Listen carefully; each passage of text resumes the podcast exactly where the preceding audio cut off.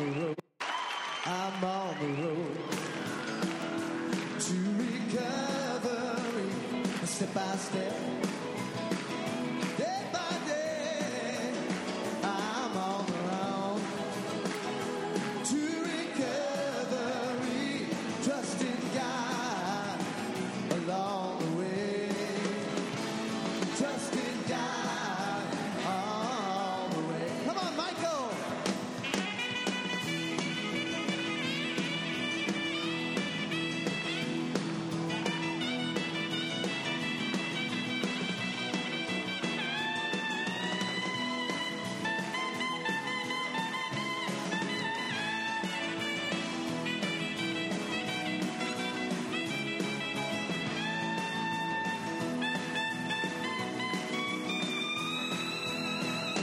There are tears on my pillow that won't dry on their own.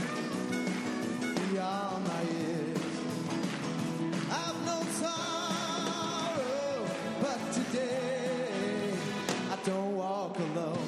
Yeah, 'cause I'm on the road to recovery, step by step.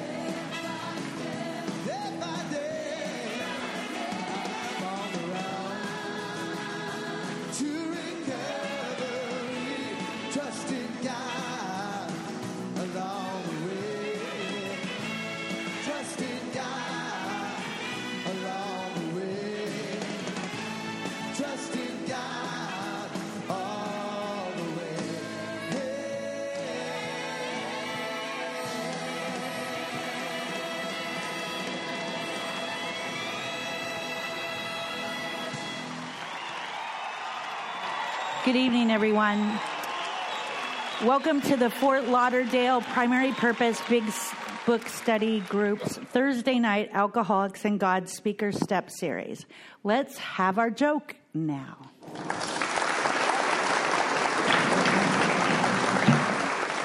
Hi, I'm Trey. I'm an alcoholic. This joke comes from Take Me to Your Sponsor, Best Jokes and Cartoons from AA Grapevine. That is arguable. A penguin and a skunk walk into a bar. After having several rounds, the skunk looks over and asks the penguin, "Is my suit on backwards?"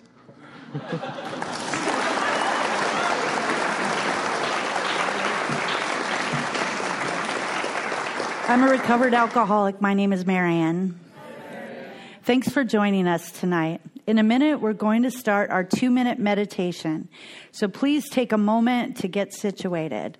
Please turn off all devices that make noise that might or will distract others. Take this time to get connected to God, let the craziness of the day drift away, and ask God to help you stay focused on the step study tonight. Is everybody ready? Yes. If so, let's start the meditation.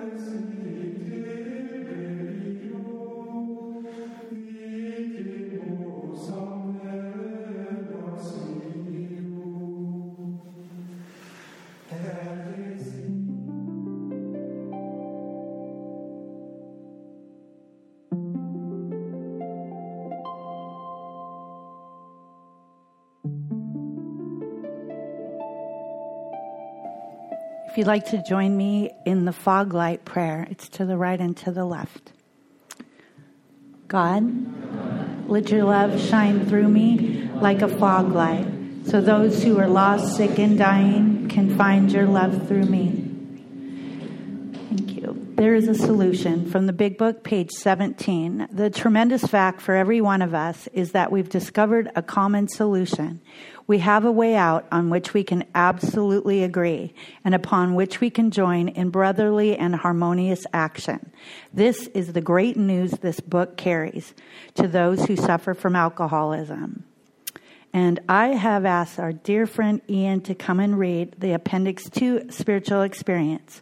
We read this because the main purpose of the 12 steps is to have one. So it's kind of important to know what one is.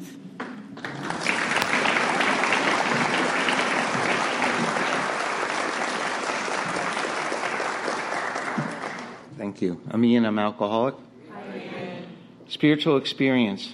The terms spiritual experience and spiritual awakening are used many times in this book, which upon careful reading shows that the personality change sufficient to bring about recovery from alcoholism has manifested itself among us in many different forms.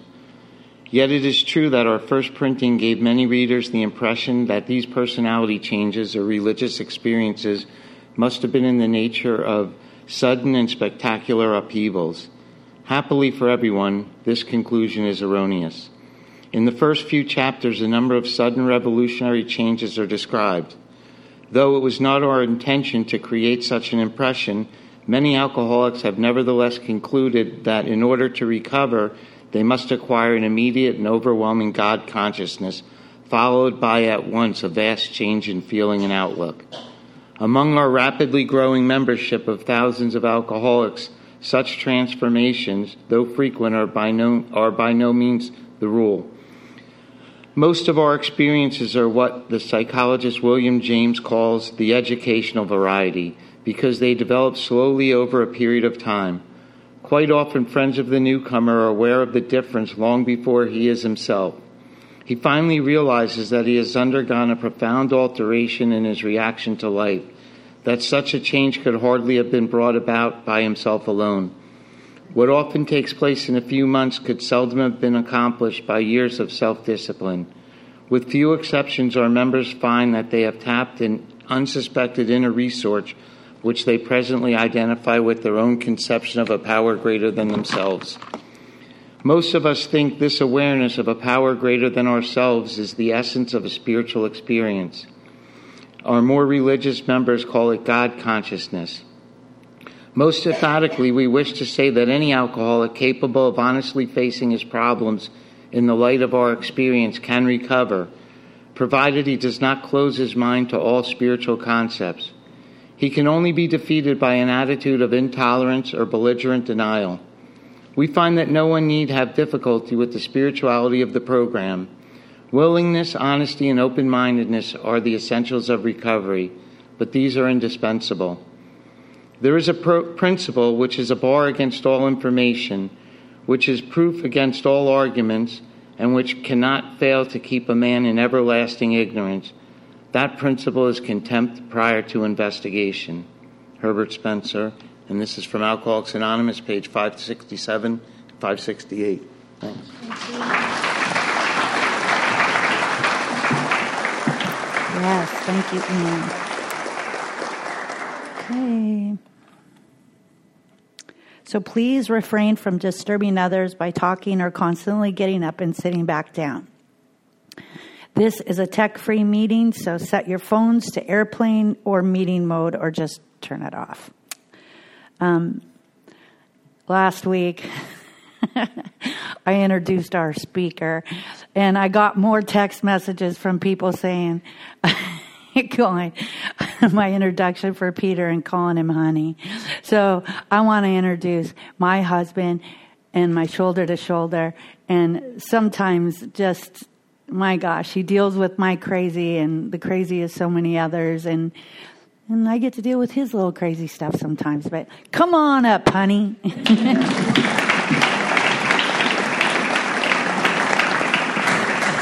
Oh.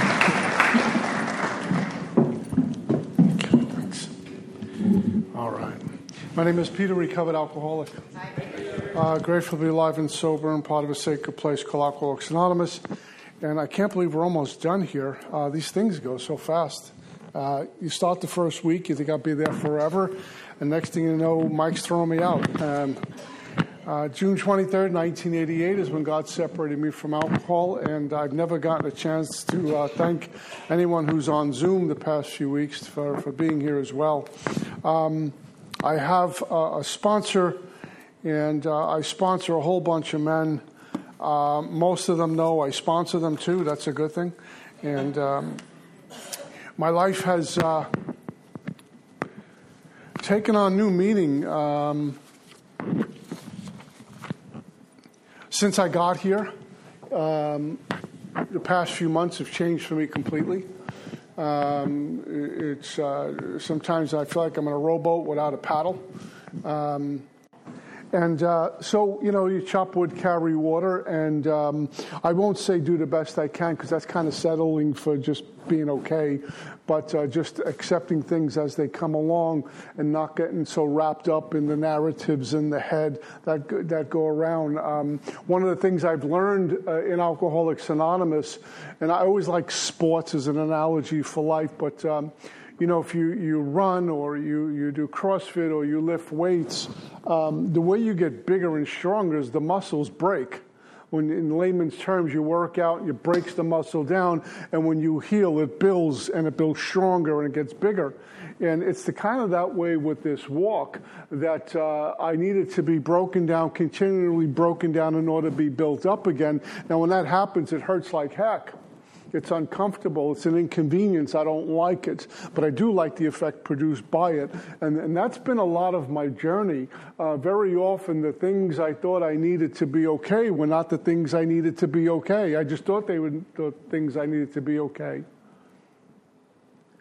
And so God puts me on a path, and the path I think I'm supposed to be on looks different than God's path. I want to go this way, and I scratch and claw to get there, because I think when I get there, I'm going to arrive, and I find out I'm walking down the wrong path. And so it really comes down for me to a daily surrender as to, you know, me and where I am on this journey. When I look at step 11, there's a lot of prayers. Anytime the book says ask, it's a prayer. And there's a lot of that in step 11, constantly turning in order to go out. When I first got to Alcoholics Anonymous and I began to meditate and pray, my first real sincere prayer, sober, on my knees, I really thought God was going to open up the earth and swallow me. You know, I was petitioning, a lot of petitioning at the beginning. God, give me this and give me that. And I need to be careful at this far into the journey. I'm still not petitioning or negotiating with God. I'm supposed to be praying to God. I'm not looking to change God, but rather to be changed by him. And very often I go to God, my plans and designs, now here's the script, you follow it.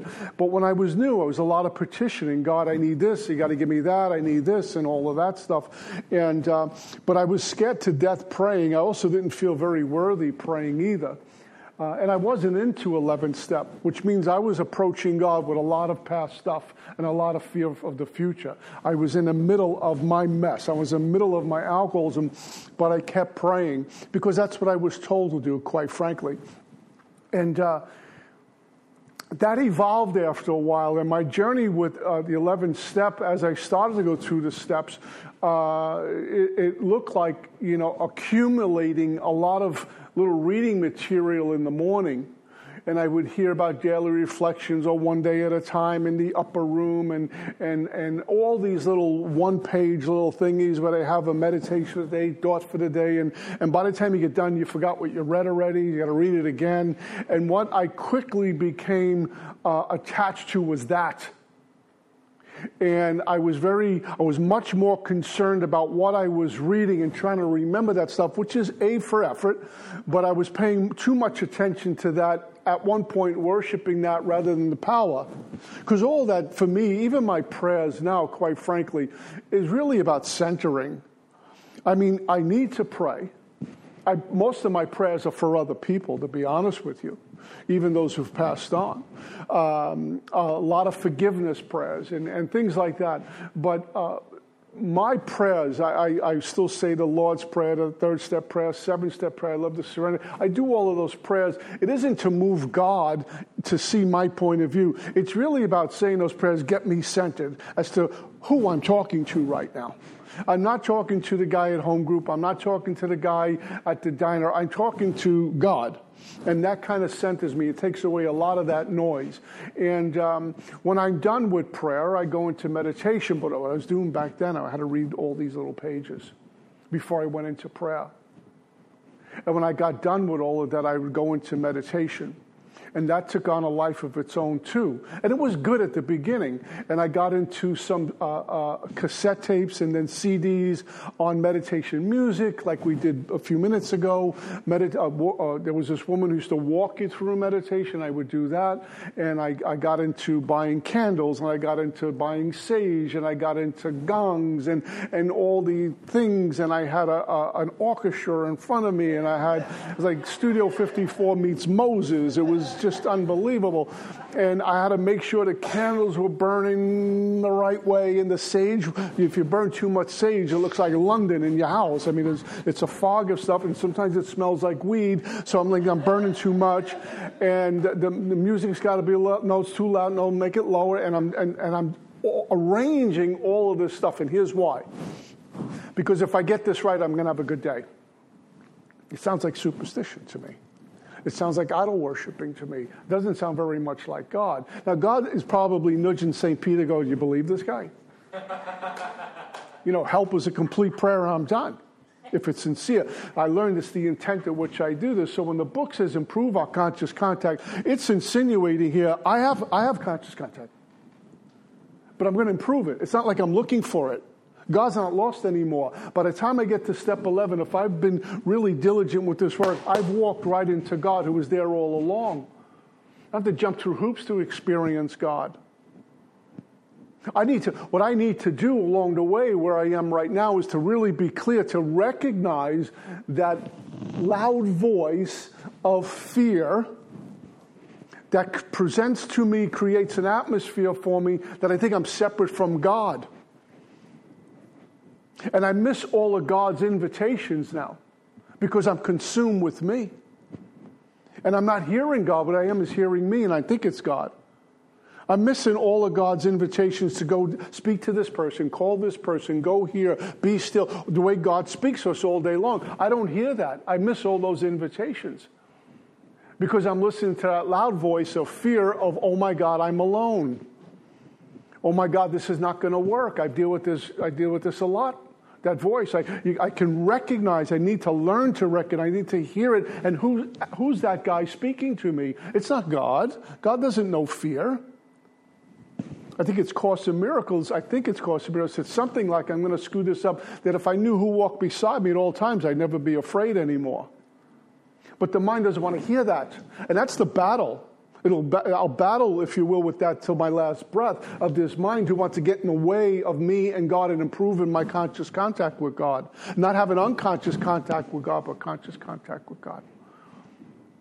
Which is really my number one priority. I've said this a bunch of times over the last 10, 11 weeks, that it was when I first got here, my number one priority was sobriety. That's what I was taught when I walked in the door by the sponsors, by the old timers. Your number one priority is sobriety. Okay, good, I got it. It is important to me. It's a priority, number one priority.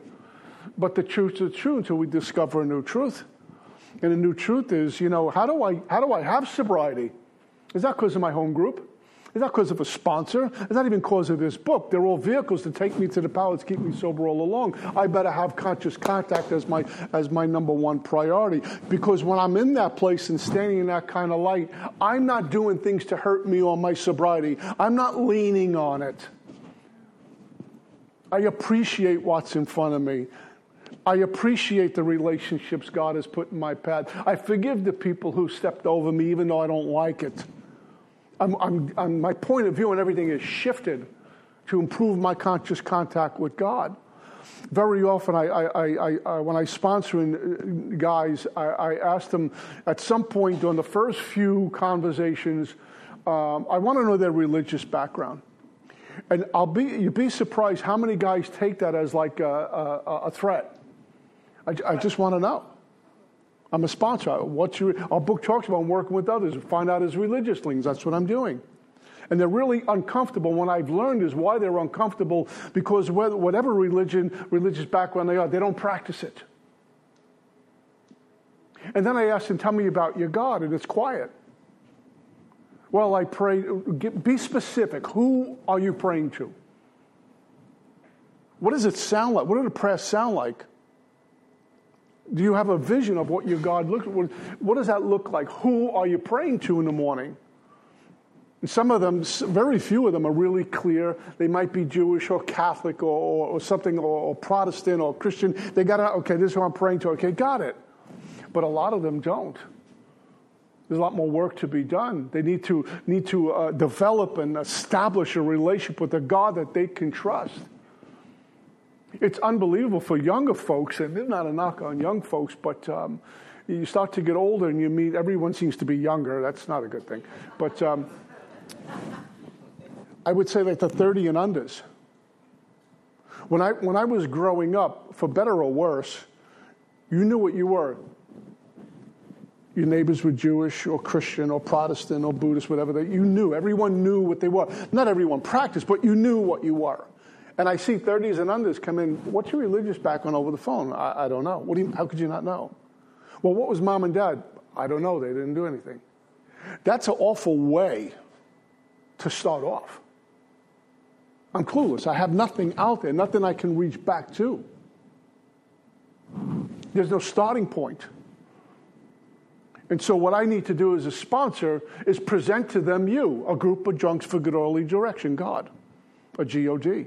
Let's start with that, and let's let God do what he's going to do and remove everything that's blocking you from coming face-to-face with him, if you will. We talk about sought-through prayer and meditation. My meditation, the very first time I began to meditate, it was an awful experience. Someone put me on a 2-minute timer and taught me about posture and breath. And I'm not trying to teach anyone, it's just my experience. But posture and breath when it comes to meditation is really important. I shouldn't have the TV on. I shouldn't be taking selfies while I'm doing this.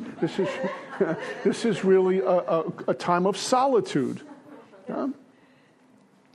And so it's posture and breath, and I should be sitting comfortable, whether it's in a chair with no arms, so my shoulders aren't up to here, but I bought a mat and all these little cushions to help me, support me, sitting in this meditation practice. I should be meditating in the same place all the time. Don't have to, but it helps. I create a space and energy, a place to go to, a safe place to go to. I have things that represent my God and some things that represent Alcoholics Anonymous. It's very safe. It's very tranquil. I like going there. At the beginning, it wasn't like that. And I was on a 2-minute timer, and I sat on the floor. It was really uncomfortable. And here's what I came in contact with. And the lousy, stinking 2 minutes of meditation. I think that's what we did here. 2 minutes of meditation. I was super uncomfortable, and here's why. I touched how loud I was in my head, how noisy it was in my head. I didn't even realize. I got used to it. It's like if the air conditioner is on and it's really noisy and it's vibrating, you tend to talk over it. Or if you're on the phone and the TV's on, you tend to talk over it until you realize this is loud. Could you make it a little softer? You go, wow, that was loud. And when 2 minutes of meditation, I got my head's going in about 400 different directions now. Got to go here, I got to do this, I got to call him, I got to do, so I'm trying to go, it was insane. I don't want to do that again. And the person teaching me says, no, we're going to do that every day, 2 minutes until I tell you to move up to 3. And I did 3, then we're going to go to 4, and I got to 5. This is over months, and it's noisy as heck. And what I was trying to do in meditation was not think about what I was thinking about, which made me think even more. Okay, I'm supposed to be meditating. I'm Moses right now. Why am I worried about the dry cleaning? Why am I worried about the dust on the, I can't think about that. It creates more struggle. And this person who was teaching me says, that's okay. It happens to everyone. Just go with it and come back. Because you go off on a tangent. Once you realize you're on a tangent, you're back. Once I realize I'm thinking about something that has nothing to do with meditation, I come back and just work with breath, and that's what I did. And it got a lot lighter. And I went up to 6 minutes, and then I went up to 7 minutes, and somewhere between, 7 or 8 minutes, I didn't need a timer anymore. Again, it's back to sports. It's like muscle memory. You go to the gym for a while, the body knows it wants to work out. It wants to work out. And you just go and you kind of snap right into place. How many times have we gone to the gym and you're really lazy, you get there and then something happens. And it was like that with meditation. And if I missed a meditation, I felt like I was missing a meditation. And so I've been pretty disciplined to this life for many years now. It doesn't mean I levitate. And if you cut me, I bleed. And when people hurt, I hurt. And when people get sick, I weep. But it has made me that much more human. And that much more transparent, maybe not enough transparency for some, but very transparent for me, even vulnerable at times. It has made me more real, more authentic, maybe not enough for other people, but certainly great leaps and bounds for me, who is very tight, very close. No one's getting in unless I deem you okay. And I was real careful as to what came out. It has freed me of me. And I love the effect produced by meditation. In fact, over the last 35 years, God has given me those God wings in a meditation, which has freed me up. Because if I'm not meditating and I'm not praying and I'm not seeking God, I become the master of my own domain. It's my little island, and only who I want on there is allowed. And what happens, I begin to feel pain. I start to feel distant from you, and I start to suffer by my own hand. And suffering brings along isolation. And when I'm in a place of isolation, I could be in a packed room of people, and I feel alone. I'm isolated. I've stepped back from you. What do I do? I need to deal with that temptation. I need to deal with that isolation, and I fall prey to temptation now. This is where alcoholism goes underground and resurfaces in other areas. I don't like the way I feel. I'm really uncomfortable by my own hand. And so here comes a little gambling. Here comes a little acting out with sex. Here comes some food stuff. Here comes some shopping stuff. Here becomes workaholism. And it just goes on and on and on. Just spin the Rolodex and pick one out. You got it. And it's all by my self-will run riot, because I refuse to completely give myself to this God, to completely give myself to God and fall under His authority. I'm afraid to do that. I'm afraid of being unpopular in Alcoholics Anonymous if I talk too much about God or the Big Book. I'm afraid I won't be liked. I might be considered radical if I talk too much about God. Well, the good news that I like to bring to you, if you care to even entertain it, is that Alcoholics Anonymous is about God. What do you think this is? This is not window dressing. This whole thing is about taking me to God. If I can get to it, if I stop talking for a minute and get to the 11th step, it's going to give me about 5 times to go to God, just in the 11th step. Ask, ask, ask, ask, to remind me I'm not running the ship. Huh? My prayers can be one of negotiation rather than one of listening. A transaction. Or I get on my knees and I think I'm Moses. I get up and I turn into Rambo.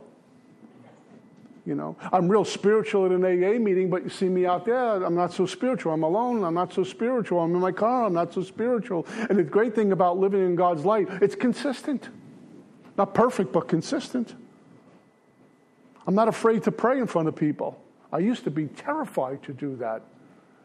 They're going to think I'm a holy roller. Well, I can't deny God here, because He might deny me when I get there. I'm not going to do that.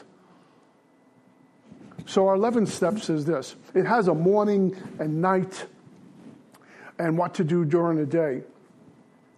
It says we shouldn't be shy in this matter of prayer. Better men, and we are using it constantly, not occasionally. It works if we have a proper attitude and work at it. Well, what's the attitude I ought to be presenting here? Now, this attitude we talk about, being open, being willing, being honest, being willing to be disciplined to the spiritual life, does not come from me. That's called self-help. I've been molded. We get molded at this point. to be open and honest and willing to listen from someone perhaps from a different religion. Or maybe someone has a different approach about this. Someone who does meditation a little bit different. I'm saying, well, that's different. I can't hear it. What I don't know, I fear, and what I fear, I hate. That's not good. A perfect example is this. A lot of us in this room, I don't know if everyone, we should. 9/11 happened, and I was in Atlanta on business. I couldn't get home. My brother worked down on Wall Street. I had no idea where he was. It was frightening as anything. I mean, all of us remember that day. It was like the end of the world. And I was stuck in my hotel room, and around 2 o'clock in the morning, the alarms went off. We had to evacuate. I said, oh, no, they're hitting Atlanta now. Now I'm really going to die. And I'm in my hotel room, and I don't know what to do. And I'm watching, some of you guys remember the Larry King show. And Larry King had a priest, a minister, and a rabbi on. Sounds like a joke. Priest man would walk into a bar.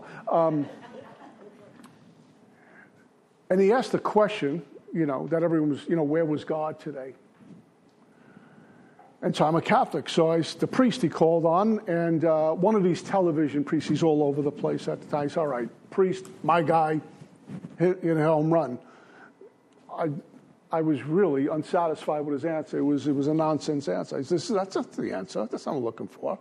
Then he went to a pastor. I said, okay, minister, Christian, he'll do good here. He fell right on his face. They didn't know, quite frankly. Then he called on his rabbis. I'm not Jewish. I said, what's he going to tell me? What is a rabbi? What am I going to learn from a rabbi? I'm a Catholic. Contemporary investigation. And this man paused for a minute, and he gave about a 2-minute explanation. And it all made sense. And I learned quickly, be open to all. God is God. We can identify ourselves by our passports, where we live, the big house we have, what we drive, our bank account, the color of our skin, what school we went to, what we do for a living. That seems to be our identity. I'm a Catholic, I'm a Protestant, I'm a Buddhist, I'm a Christian, I'm all this stuff. Those are all identities. The real identity that I like to walk with before anything is I'm a God follower, period. Everything else is second. And that removes all the stuff. And I saw that when I heard this rabbi. Am I willing to be disciplined to the spiritual life? Well, by now, if I've gone through the work, there has been instilled in me some discipline. Unfortunately, one of the first things that fall off is meditation with a lot of folks. And I can say that by experience. By a lot of men I sponsor, have sponsored, by a lot of folks I walk into and talk to, that meditation is not even existent anymore. And the prayers become a check-in, like God's the Holiday Inn. I'm just going to check in with God. Now, it's great while we're driving, we're talking to God. I do it. We both do it. We talk about God, talking to God while we're driving. It's a good thing, But prayer is something a little different. It's a little bit more intimate. It demands my attention. I can't check in at that point when I'm checking in with the power that's going to give me my life. I need to give that some dignity and respect and not to be so cavalier about it. I need to set a time and a place where I am going to go in with God alone, or we're going to go together, but we're going to give God all of our attention. And even with that, the mind wanders anyway. It still does it. But God understands that. And so I start to get disciplined to this life. I like the effect produced by it. Then I go to another place of totally believing. It's not going to happen in my time, and I still get frustrated. It's not going to happen exactly the way I want, and I still get frustrated. But I totally believe God's got his hands on me. And although I might get frustrated, or I might get sad about something, or really nervous or fearful about something, it's now been replaced. It sometimes takes a couple of hours or sometimes a day. It gets replaced with an undercurrent of I'm okay. God's got me. What parent would just drop their kids in the ocean and say, good luck, unless they're psychotic? Well, why would God, who's a million times more love, do that to any of us? But the mind convinces me, it creates the environment where I believe that's actually going to happen. and here comes suffering, here comes isolation, and here comes being tempted to other things, to things that are not going to help me. It says it would be easy to be vague about this matter, yet we believe we can make some definite and great words and valuable suggestions. Bill didn't have 40 years in sobriety going to ashrams and things, and when he wrote this, we would call Bill a newcomer. Nowadays, those of us who are sober, say 15, 20 years, Bill, we would consider a newcomer. Imagine a guy with like 2 years coming in and says, I got a new book for AA, you're all going to follow it. How long are you sober? 2 years. Sit in the back. Who's your sponsor? It's crazy. Bill didn't have 20 years. He says it would be easy to be vague about this matter. But no, I'm not going to do that. I'm going to give you valuable and very definite, like this is what you should do if you want the effect produced that the book is talking about. And he talks about what to do at night. It's the nightly review. Some people write this, some people don't. I don't get into that anymore. I've been a writer. I write just about everything. I do less writing than I did when I was new. A lot of it is the stuff that would get me at 5 years doesn't just goes right by now. But I've always written. I always put pen to paper. Some people answer these questions as they are. Some people do 4-column inventory for night. That's how I was brought up. I was 4 columns with everything. It's all good. And so I review my day. They're not asking us to drag ourselves over hot coals and, oh, my God. Sin, quite frankly, we hear sin. I hear sin. It's like, oh, my God, I'm going to hell. Sin is I missed the mark. I fell asleep. Spiritually speaking, I fell asleep for a little while. I haven't seen Ian in a long time. And he would say he walks into the room, and he walks by me, says, I go, hi, Ian. And I go back to my conversation. Well, that's rude. I haven't seen him in a long time rather than embracing him. And I get home, he says, I missed that one. I'm not a bad guy. I love him, but I missed it. I fell short. That's what really it comes down to. I fell short. What I need to take a look at is day after day after day, if I'm repeating that same type of behavior, I got to take a closer look then. But it's a simple review. Bill didn't expect any of us to be into this for like 2 hours at night. That's not what this is about. And if I have a pretty good day because I'm practicing principles, thank you, God, in all my affairs, and I'm using my 10th step to get around, there's a lot less weight at night.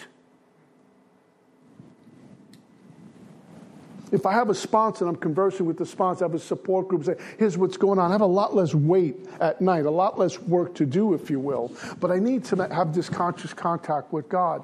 And so it says at the end of this, after making our review, we ask, here's a prayer, forgiveness and inquire what corrective measures should be taken. I fell short. God, forgive me.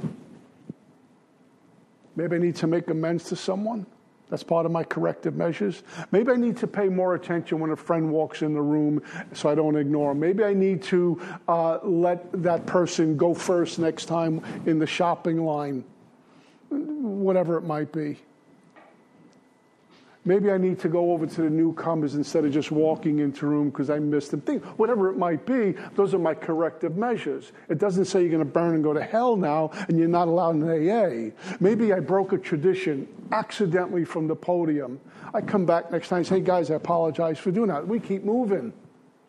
I know there are members in AA, if you break a tradition, they want to tar and feather you. We know those people.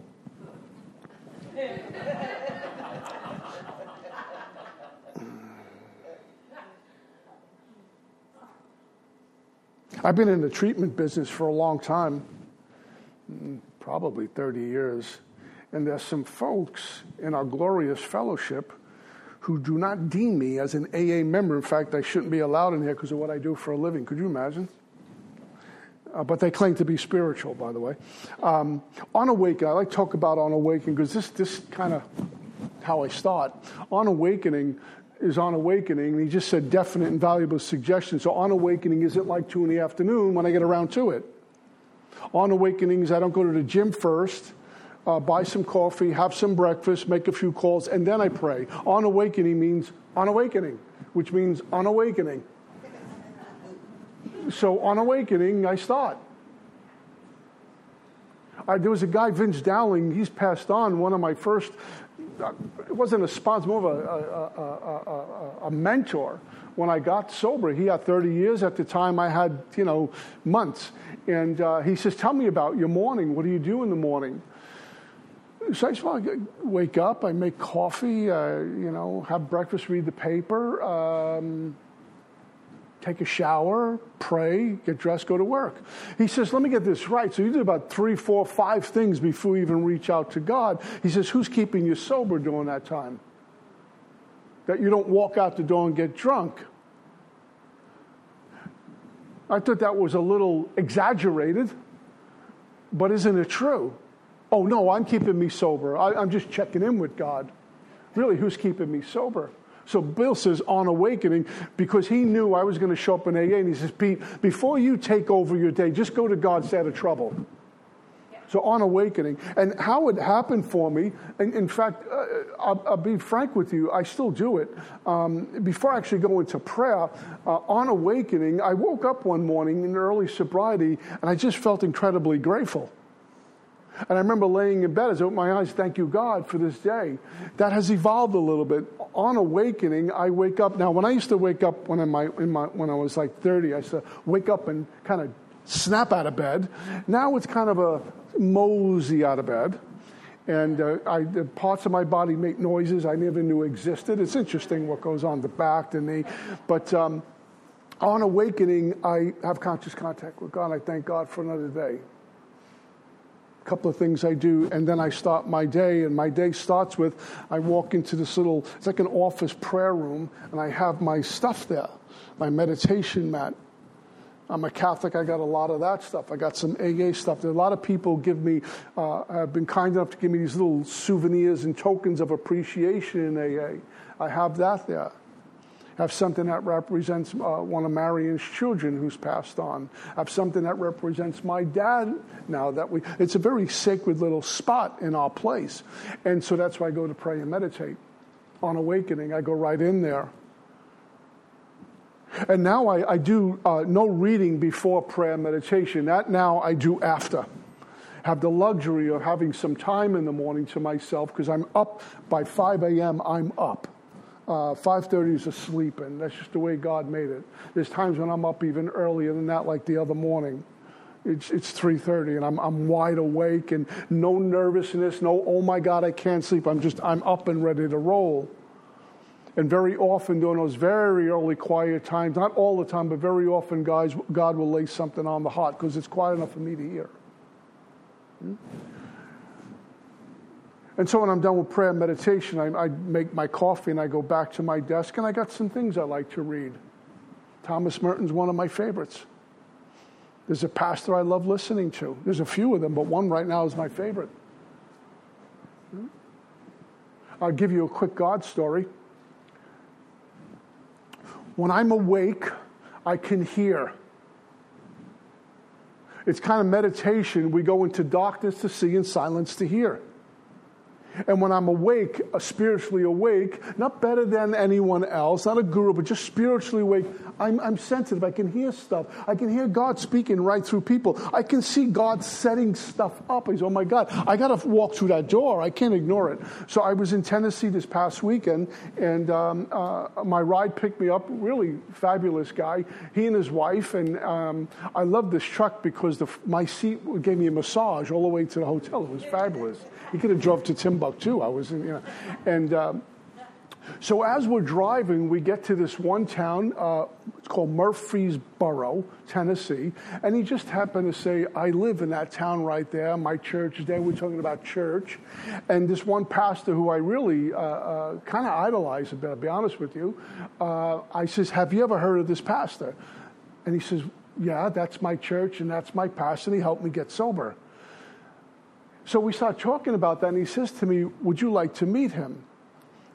You have a late flight on Sunday. In fact, he said, this Sunday, they have a special event every so often for people who live out of state, who live stream and would like to fly in or drive a long drive to have this special day on his campus and meet him and pray with him. I said, absolutely, can you do that? He says, well, I do all the audio and visual every Sunday for this guy unless I'm at a conference. So we leave the hotel on Sunday. We walk into this place. It's huge. There's a great big sign that says, "Lead by faith." I'm so used to my whole life leading with fear, living in the wreckage of the future, leading with paranoia. It says, "Lead by faith." And there was something very special about this place. And I walk into this room, and there's this pastor standing there.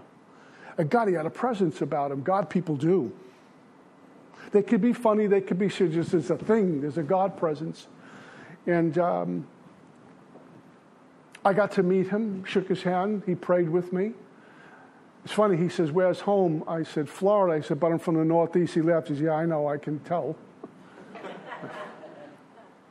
I got to take a picture with this man. And the point of the story was God presented something that was important to me on this one visit to Tennessee, about maybe 45 minutes from the hotel, 45 minutes, the midpoint between the hotel where the conference was to the airport in Nashville. Right in the middle was this place. We had to go buy it. And there I was, spent about an hour there. It was incredible. It made my whole trip home. I couldn't wait to tell Mary. Mary was speaking in St. Louis. I said, "You don't know what happened to me just now." It was incredible. It's God's way of just, I got you. It's the God wink. I know this is important to you. You did good this week, and I'm going to present this for you. It wasn't a bucket of money, but it was something. It was food for the soul. And it was one of those things you walk away and say, "Thank you, God. I know you're walking with me when I doubt you, when I have skepticism. Improve my conscious contact with God." Things like this happen. It says, on awakening, let us think about the 24 hours ahead. I consider my plans for the day, but before I begin, I ask, here's my prayer, God to direct my thinking, because my thinking is a thing that's going to get me in trouble. My thought life will create my current reality all the time, and I could be sitting on my couch and no one's around, and I'm in the middle of a war. I could have enough money in the bank, great health, great relationship, great car, great neighborhood, great apartment, great everything, and my mind says, it's not that great. What about this? My mind, it'll show up and say, "How old are you now?" You know that pain in the back? You got about 10 days to live. I heard a new guy say, he said, "I'm an alcoholic. I don't get headaches. I get tumors." You're laughing because you do it too. I know. Okay. So we ask God to direct my thinking, asking that it be divorced from self-pity, dishonest, and self-seeking motives. I never saw this till a couple of years ago. If I'm going to God and ask God to divorce my thinking from self-pity, dishonest, and self-seeking motives, it means on awakening, I got that. Otherwise, it would say, don't even bother with God with that. It's been removed. But that's me going out with dishonest, self-pity, and self-seeking motives without God. I need to go to God and remove that so I can move forward. I'm an alcoholic. I have alcoholism, not wasm. I'm certainly much better than day one or year one or day 10 or year 10, but I'm still alcoholic, and I still got this mind. It's quiet a lot of times, but it likes to talk, and none of it's pretty, and it's never the truth. And thinking about my day, I got to watch my time here. And thinking about my day may face indecision. I may not be able to determine which course to take. Here's a prayer. I ask God for inspiration, an intuitive thought or decision. Intuitiveness doesn't come from up here. This is that soul talking. I can hear it. That little nudge. And sometimes it's scary. I don't know if I should do this, but something's telling me to do it. It's a calling. I'm getting called. It's an invitation. And sometimes I feel like I'm alone. This is crazy. Why am I calling this person? They just came to me in meditation. I haven't seen them in 5 years or a year. Why am I calling? This is stupid. I got to do it. And you call and say, "I'm so glad you called. How you been, man? I'm going through a tough time right now." It's just dots get connected. I'm trying to figure out with this very limited mind, which tends to be more logical, God. I'm trying to figure out God, who's always beyond my cleverest plans. God doesn't have to think about stuff or need a spreadsheet. He's just God. And I'm trying to approach this infinite power with a very finite mind. That's bizarre in itself. But that's how I approach God. Well, this doesn't make sense. To you, Peter, it doesn't make sense. God's going, to me, it's perfectly fine. God doesn't know distance. I'm going to call a friend to California, so call. As far as I'm concerned, you guys are all linked up anyway. Soul to soul to soul to soul.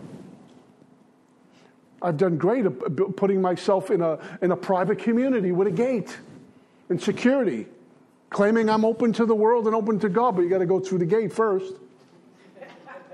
I'm wondering why I'm separate from other people. Oh, they're Jewish, I'm Catholic. Well, there's a little difference. There's no difference. They're black, I'm white. Well, there's really no difference. Look at the state of the world right now, because we created a lot of differences. Let's not let it happen in Alcoholics Anonymous. God forbid. What used to be the hunch, occasional inspiration, gradually comes a working part of the mind. This is interesting now, because we're talking about proper use of the will. The book has been really clear. Stay away from your mind, Peter, and over here comes working part of the mind, because it's operating, I'm operating out of the soul. And my analogy for this, it kind of starts here, makes its way up here, and you go, that's a great idea. But it started way down in here, way down in the soul. Common sense becomes uncommon sense, that kind of stuff.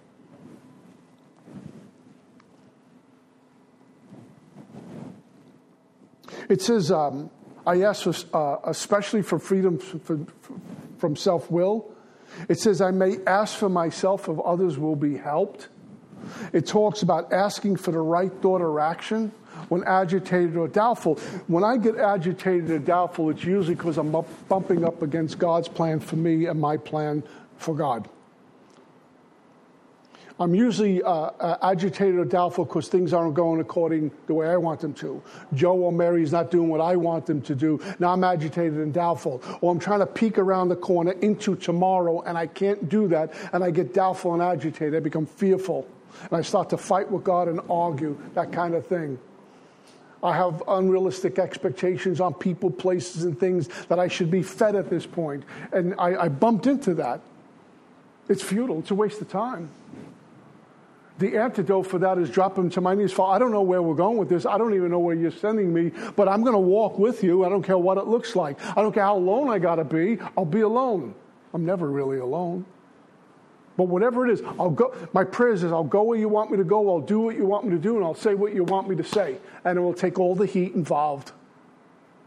One of my prayers is, God, I believe, help me with my unbelief. I'm realistic to know my doubt and skepticism. I don't think God's going to work right now. I'm getting afraid right now. So, Father, I believe, help me with my unbelief. It's on bended knees. But sometimes I pray in the car. Sometimes we pull over in the car and pray. But ideally, on bended knees, it's a sign of humility. When we talk about the fear of God, it's not like I'm afraid of God. Fear, another word for that, it's just respect. The reverence, let me drop to my knees. Oh, I've gotten too big to kneel to this power that's given me life, that's breathing life into me. Oh, I can't bend. I can't get quiet. Really. It says, be quick to see where religious people are right. Make use of what they offer. I read that for years, and I got to tell you how important that is for me and the freedom in that, because I've done a lot of that over the years. Be quick to see. I want to speak to people. I don't care what religion you're from. Because if you're really into God, you're really talking about love. It's a four-letter word, I know, but it's love. I don't care what religious denomination. I want to be quick to see religious people are right. It seems that the ones who are really on that path, they're very simple. They keep things simple and to the point. And it always comes down to this. Where are you with God? Why are you so afraid? That's what it comes down to. A very wise man told me, he says, if you believe in heaven, please understand this. Fear does not exist. There's no such thing. Down here, it's all over. And that's why I'm like, we walk around like this. Always worried. Fear's always in the future. And so this prayer meditation is I have a life of meditation. I have a life of prayer. I don't only pray in the morning at night. It's throughout the day. Turn in order to go out. If I don't turn in, I'll go without. And God has blessed me, gifted me, I don't even know the right adjective, with some of those God winks over the years. Little things that came out of meditation, and I heard the calling, so I followed through on it.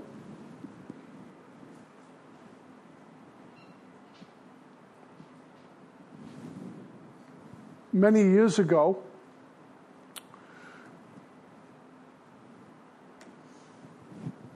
I got this, I went into meditation, and I didn't think much about it. Sitting in posture and breathing, and I used to OM a long time. It's a good thing, in vibration, it kind of gets you centered. And I was doing that, and a little Eastern philosophy.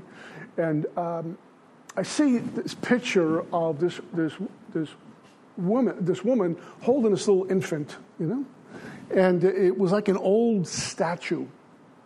It's a picture of it like a statue, and it was kind of dusty, and I came out of meditation. I didn't give it a second thought.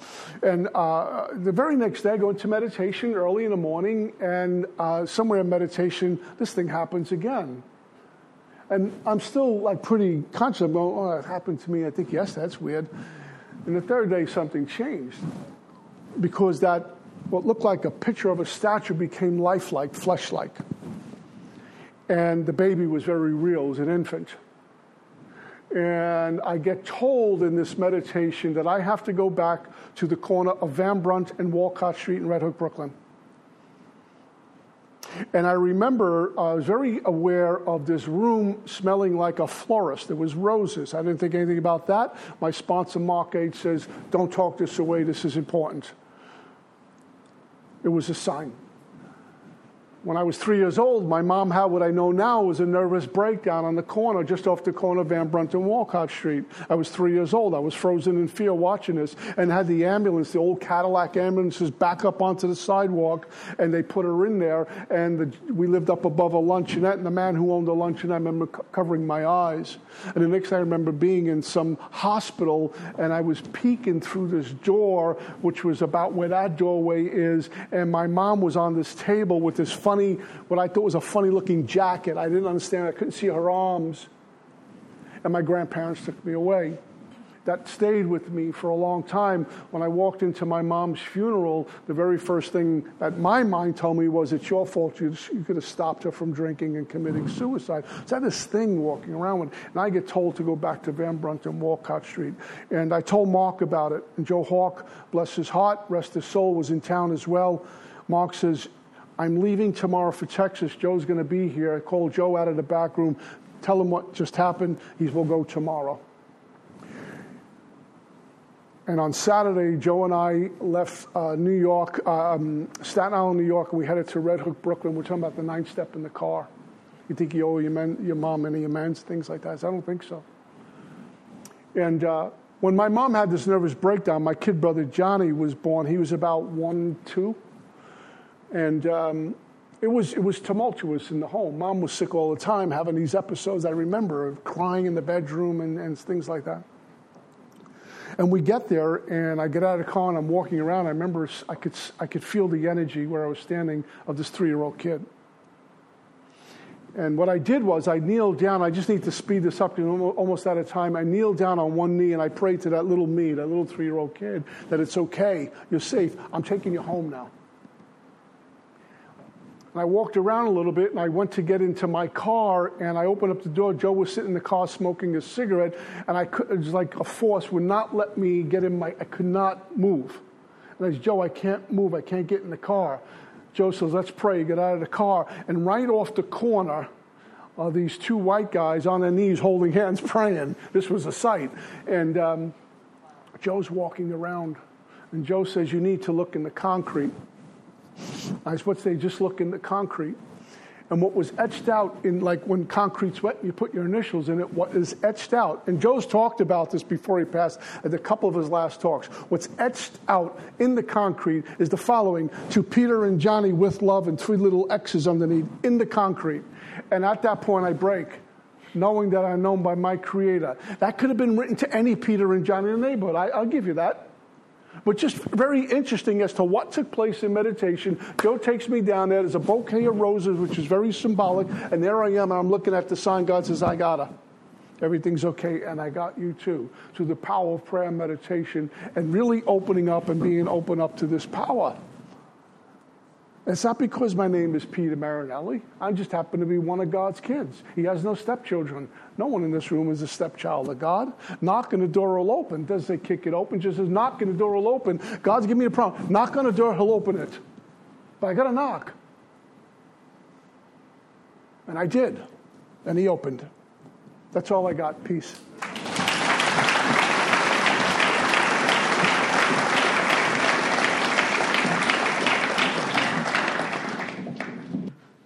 Let's give Peter another round of applause, you guys.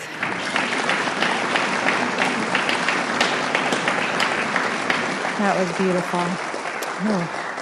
So can we get our secretary report, please? David?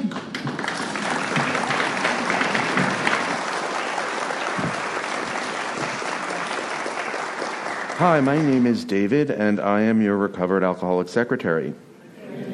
In keeping with the Seventh Tradition, which states that every group shall be fully self-supporting, declining outside contributions, the baskets are now going around. We also have QR codes on the backs of some of the chairs if you'd like to contribute through Venmo. And I have asked Zach to come up and read the recovered statement.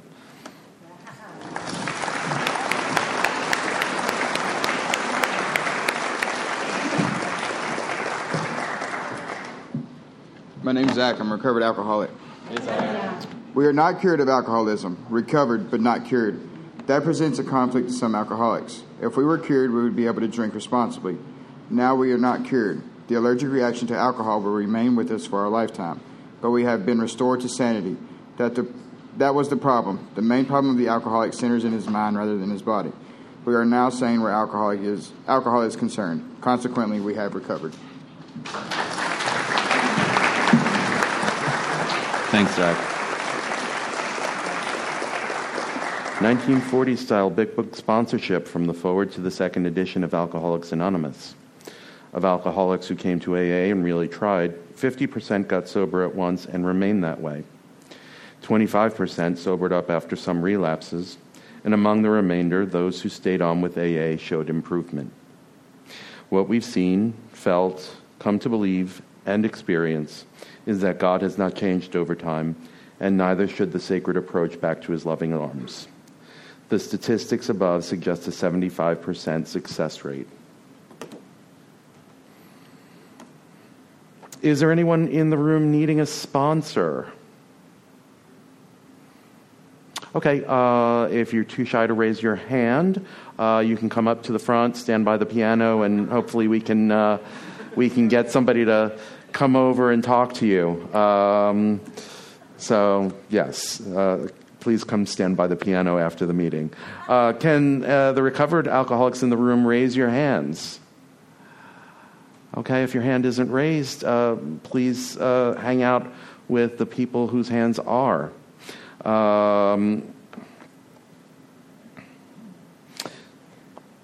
Okay, screen announcements. Intergroup is where you can buy AA-related literature and medallions. Intergroup is also responsible for creating our where and when and scheduling the AA hotline. Stop by and visit them. Broward County Institutions Committee is responsible for bringing meetings into places like jails and detoxes and rehabs where people like us can't get out to an AA meeting. They meet monthly to organize the meeting schedules at the 12th Step House. Do we have any members of BCIC here tonight? Okay, well, the monthly meeting is on the second Saturday at 10 a.m. Here are some upcoming service opportunities. Flyers should be in the back on the literature table. The next Gratitude Dinner Planning Meeting will be held on... no, it won't, because it already has.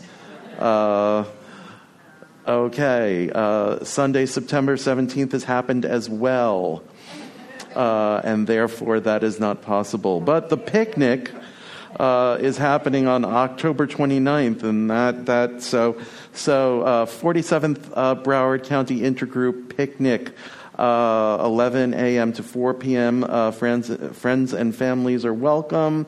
Double speaker meeting at 2:30. Tickets are $10 or $3 for $25, and kids under 8 eat free. And of course, Peter hasn't done the 12th step yet. So next week, we get to hear that from him. So we're looking forward to that. Anything else? Oh, Stevie B comes after the week after. So October 19th. Please be here for that as well. And of course, there's our home group's Monday night Big Book Study Workshop. It's where the Big Book comes alive. Join us for fellowship at 6:30. The meeting starts at 7:15. It's on the third floor of this building. We have CDs, mugs, large print big books, little red books, and big book dictionaries for sale on the literature table. And we meet here every Thursday, starting promptly at 7:15 p.m., and we ask that you be courteous and ready to begin at the sound of the bells. See you next week.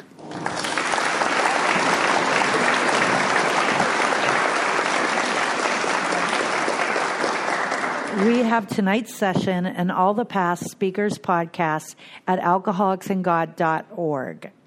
I'd like to invite everyone to our Monday night Big Book study. And those who wish to thank tonight's speaker, please line up down the center aisle. Let's all circle up and close with the Lord's Prayer. We did it. We did it. We did it. Whose Father? Father, who art in heaven. Hallowed be thy name. Thy kingdom come, thy will be done, on earth as it is in heaven. Give us this day our daily bread, and forgive us our trespasses, as we forgive those who trespass against us. And lead us not into temptation, but deliver us from evil. For thine is the kingdom, the power, and the glory, forever and ever. Yeah.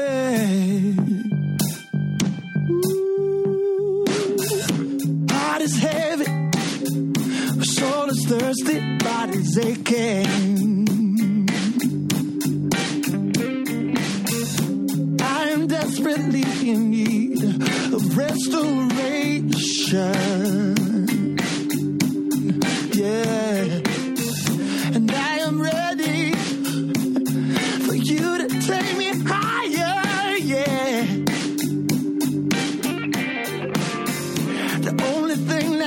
can do is keep on praying,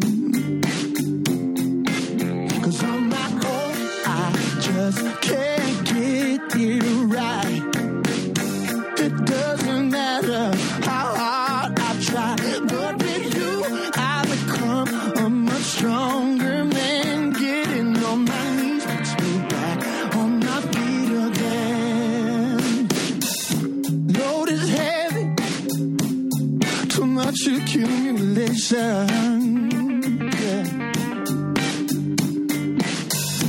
These possessions that I have amount to nothing at all.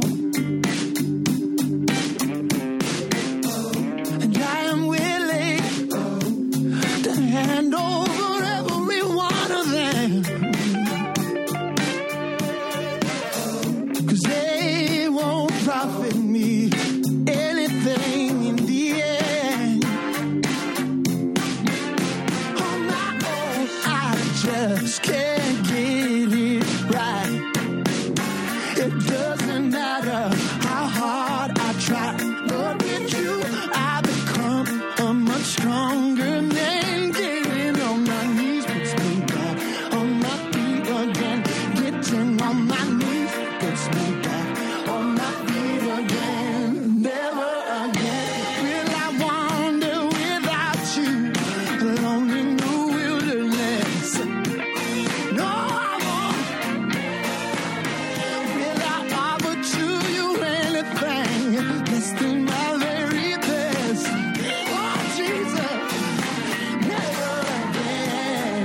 Never again, now that I am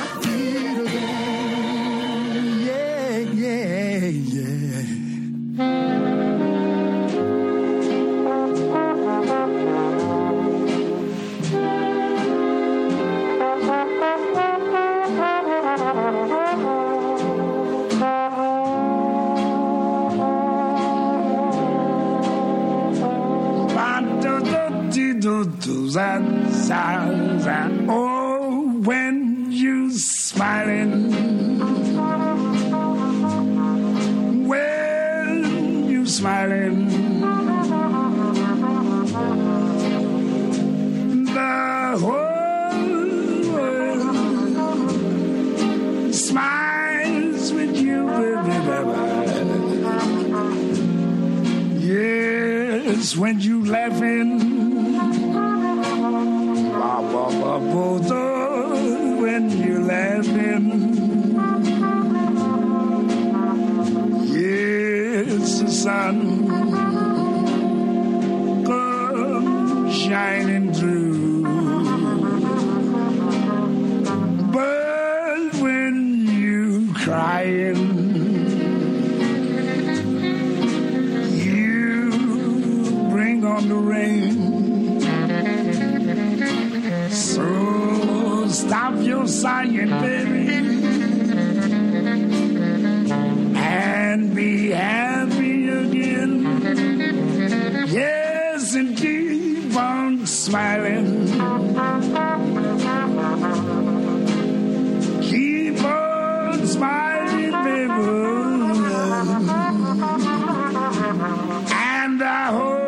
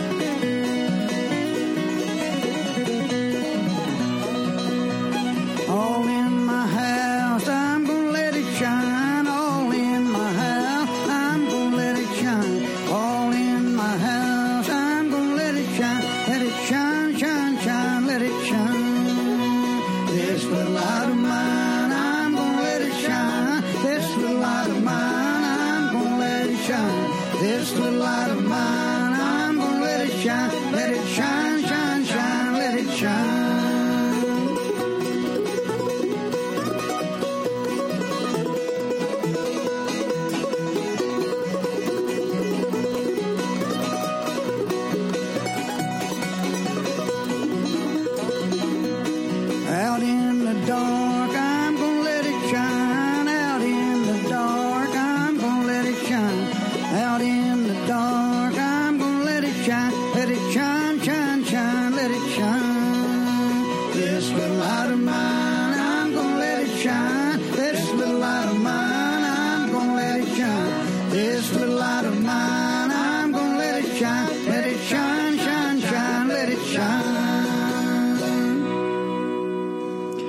Michael Chase, here's that song you've been asking me for a million years. I finally pulled it out the corners of my mind, and here you go.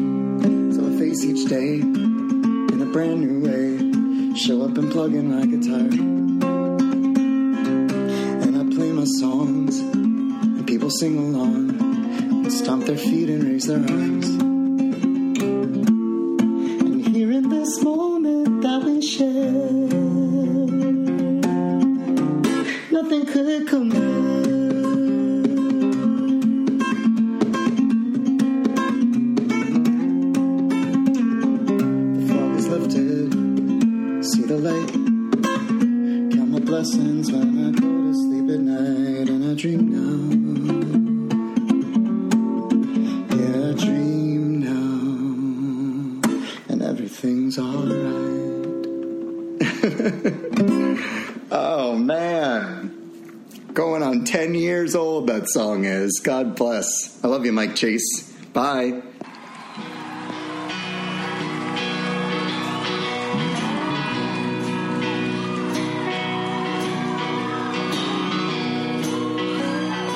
I think you know this one, don't you?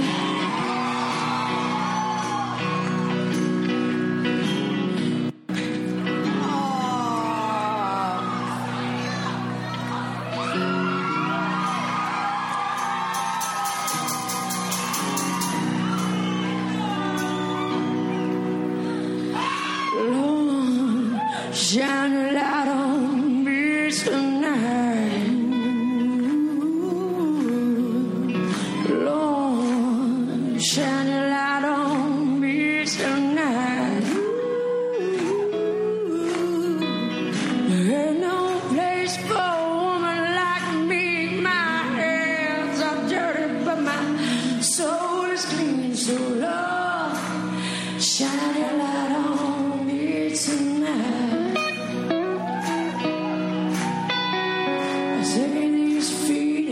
far as the road, and I work these hands right down to the bone. I work these hands right down to the bone.